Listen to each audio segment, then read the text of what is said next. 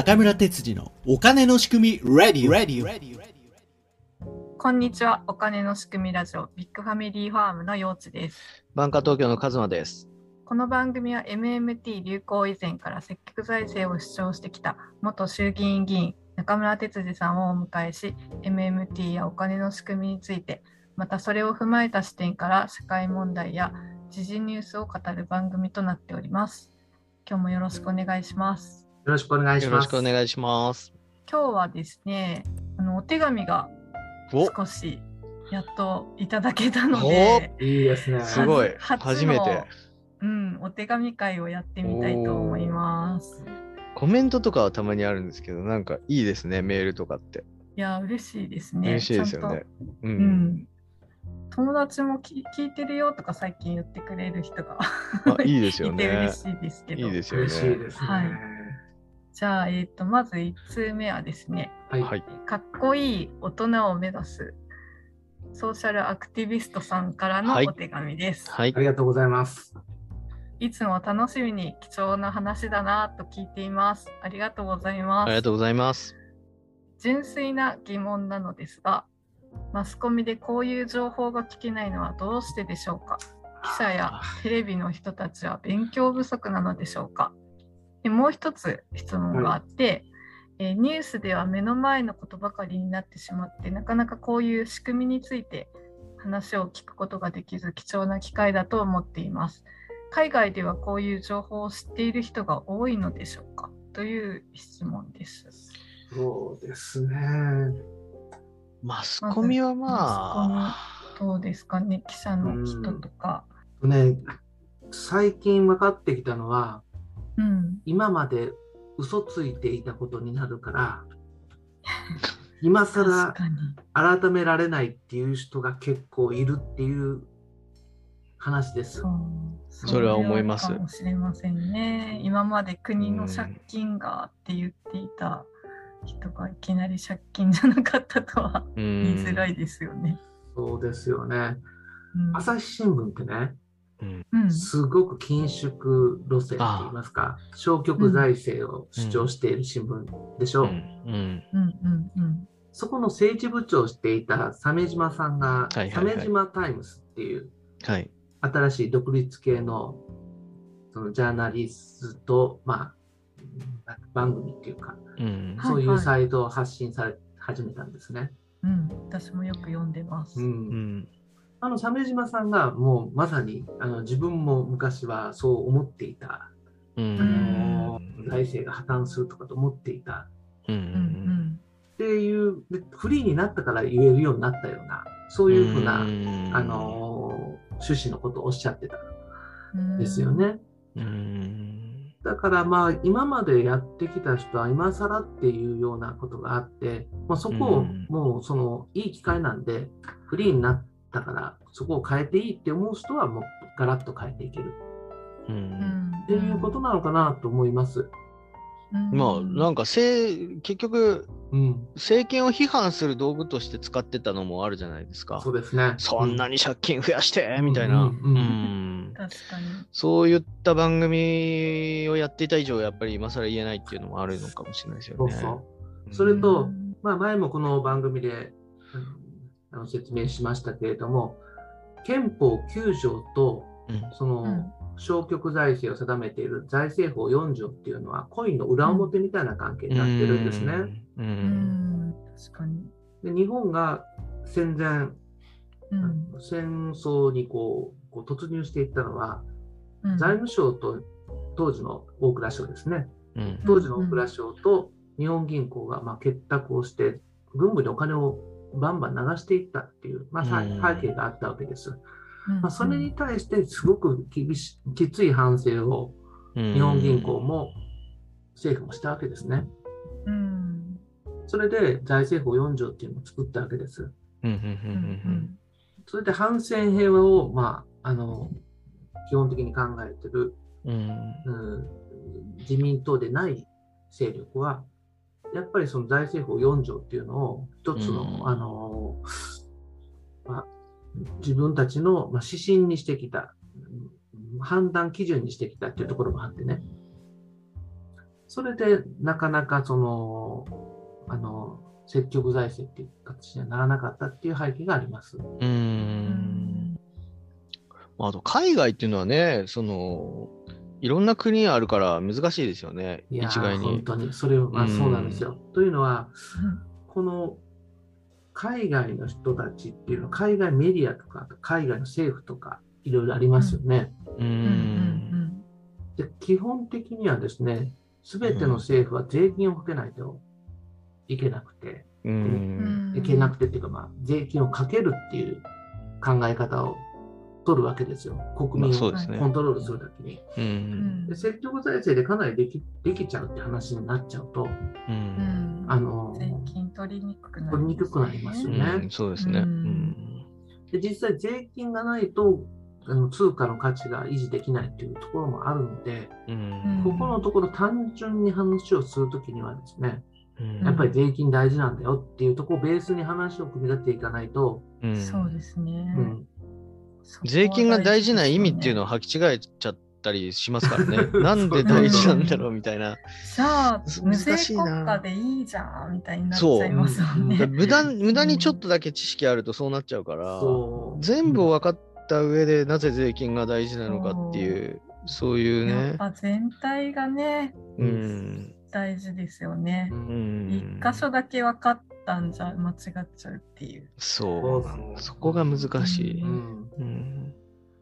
だから海外、ううんん、うん、海外だとですよ。アメリカなんかは結構論争になったりしてるじゃないですか。うんうん。あの、オカショ・コルテスさんとかが、うんジョブギャランティープログラムとかを政策の中にうん入れたいって言ってたり。だから結構浸透してる部分もあるのかなって思うんですけど。アメリカはやっぱそうでしょうね。うんでも最近ですよ。でも中国は分かってるでしょうね。確実に。中国は確実に分かってるでしょうね。中国 中はね。でうんも市民が分かってるかっていうと、それは。あ、それは違うんだろうないでしょな。うんまあ、僕、海外の人と結構話すするけど、MMT って言葉知ってる人は結構いるかなっていうイメージ。ヨーロッパとかでも。うん。ただヨーロッパ、パの場合は、ユーロ加盟してると関係ないから、うん。その自国通貨じゃないじゃない？だからそのあたりが、その、やっぱ自国に関係ないとあんまりあれなのかなっていうところはあるのかな。ユーロの話をすると、もうそれは大変な話になりますからね。そうそうそうそう。そうなんですよね。ユーロだけででも一回一回一回のあの番組で終わらない終わらないですよねそうね。うんそれはなんかどっかでまとめてやりたいですよねそうですね。うん、そイギリスなんかはそれ分かっちゃったから独立し抜けたんですか？ね。うん、僕はそう思ってますけどね。う。う。うんうんまあ、これはまた別の機会、ユーロの機会にやりましょう。ぜひぜひうぜひ。んそうですね。うん海外はそうです。ね。質問でした。で、えっ、と、2つ目の質問に行きたいと思いますが、はい。老後不安の主婦さんよりお手紙です。はい。いつも楽しく聞いています。はい。えー私は中田敦彦さんの YouTube をよく見るのですが、ははいい。悪い円安というシリーズで、アメリカが金融引き締めを行って金利が上がったことで円が売られてドルが高くなっているうんということを知りました。はい。もで、中田さんの結論としては、これ以上円安が進む進まないことを祈るしかないというようなことをおっしゃっていましたが、本当に祈るしかないのでしょうか？財政出動すればいい。先生にあのご意見をお伺いしたいのですがというお手紙でした。ありがとうございます。祈るしかないああ、そっか。今もカズマさんがボソッと、うん、一言で片付けちゃったんですよね。終わっちゃいましたねすいません、終わりました。もう終わっちゃったよって感じです、いやもう本当だって金融利引き上げれるまで財政出動したらいいだけの話じゃないですか。はい。なんでアメリカと同じことをしないからならないって分かんないのかが分かんないですよね。そうですね。そう。うんうんうん今、アメリカまねあ、そそうね、景気が上がるっていうこと自体に政府が関係ないっていう風でアメリカが金利を上げてるっていうふうに思ってるんでしょうね。そうですね。あーそうかもですね、うんその給付がいっぱいされたからインそれもインフレのもちろん。圧力になってるってことまでわからないのかもしれないですね。うんそうかもしれませんね。アメリカが景気がいいことっていうのはいろんな一個だけの要因じゃなくてもちろん戦争とかもあるし、うん。そういったことだっていう主にこう見方をしてるメディアが多いから、そこでアメリカがすごい給付してるからインフレ傾向だよねっていうのを言う人は結構少なくいいからっていうのもあるのかもしれないですよね。そうですね。ううん。でもアメリカってコロナでいくら？600兆円とか。うん。財政600兆円だけじゃない、それはバイデンになってからだけとかそういう感じだよね、多分トランプの時にもっとしてるしみたいな。もっとしてる。えー。す桁が違うことをやっててです違ね。うん。ますね桁が全然違う。うん。人口も多いけどね。確かに。うんうん3倍、4倍ぐらいか、うんそっか。うんうんまあだから、その、なんていうか、アメリカはその単純に財政が大きいだけじゃなくて、あの、うんアメリカは経済が良くなるような構造をそそもそも持ってるんですよね。はいはいはいはい。うんだから、あの、そういう構造を作作り上げてるので、はい。そこが日本と一番違うところです。うん。ううんん。うんで、ま、ただ、その起爆、起爆剤っていうか、最初に火をつける、あの、その手段が積極財政、うん。財政の拡大っていうことになるので、そそうですね。こをやっぱり見とかないとですね、う。うんん森さんがおっしゃったように、財政の拡大、それをやってるから、本当にそれをやってくれないと、ううん。うん、アメリカはね、あのうん。やってるからアメリカは経済良くて、だから金利が上がるっていう現象になって、うん。っていうことで円安になってるわけですから、まず日本もアメリカと同じぐらいやりましょうよと、う。うんん。不安を、国民の不安をなくするような政策をまずドーンとやって、う。うんん。それで消費ができるような状況を作ればうん。いいと思いますけどね、それだけで経済はかなり良くなると思います。うん。うんそうですね。だけど岸田総理新しいは新しい資本主義。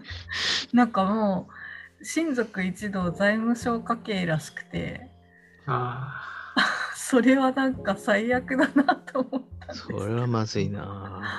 うんなんとかね変わってほしいですけれどもうんもう一つですねお便り来てるんですけれども、はい今日ちょっとお時間がだいぶ迫ってきたのでまた次回のはい。やりましょ時にやりたいと思います。はい今日はお手紙を読んでみましたが皆さんからもあの質問とか感想あればぜひお便りもお待ちしてます。う。今日はい。はどうもありがとうございました。ありがとうございま。した。ご視聴ありがとうございました。感想やご意見、ご質問、こんなテーマで話してほしいというリクエストなど、ホームページのお問い合わせフォームやツイッターでハッシュタグお金の仕組みとつけてつぶやいていただけると嬉しいです。お金の仕組みラジオは YouTube チャンネルお金の仕組み中村哲司でも配信しています。お金の仕組みの解説動画など配信していますのでこちらもぜひフォローよろしくお願いします。